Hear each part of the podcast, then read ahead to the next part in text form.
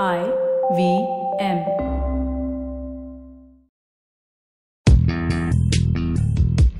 Welcome to Paisa Vaisa with Anupam Gupta. This show is a way to help you navigate through the world of money, where to save, how to earn, what to invest in. All you have to do is ask. Here's a question for you, Anupam. Uh, hi Anupam, my name is Tanvi. Uh, I keep hearing a lot about SIPs. What exactly is an SIP and how many should I have? And SIP stands for Systematic Investment Plan. Systematic because there is a system, there is a method. Investment because you're investing uh, in a mutual fund. And plan because there, an SIP runs for a year, two years, three years, or ten years, depending on how long you want it to run. So it's called an SIP because there is a system by which you invest into a plan. And how many SIPs depends on how much you can manage. There's no right or wrong answer for this question.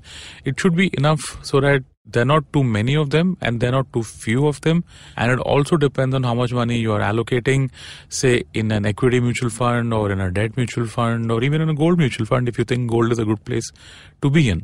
It also depends where you are in life. You know, someone who's starting off is who's starting off uh, on his first job might say, okay, I'm going to invest for the long term. I'll have more of equity little of debt. So it depends on all of these factors. There's no simple right or wrong answer to this.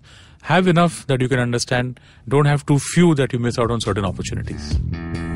Thanks so much for listening. That was Anupam Gupta on Paisa Vaisa. If you have any money related questions, you can tweet to us at IVM Podcasts or email us at paisavaisa at indusvox.com. No material on the show should be considered as financial advice. The material on the show is for informational purposes only. Please consult a financial advisor before taking any investment decision.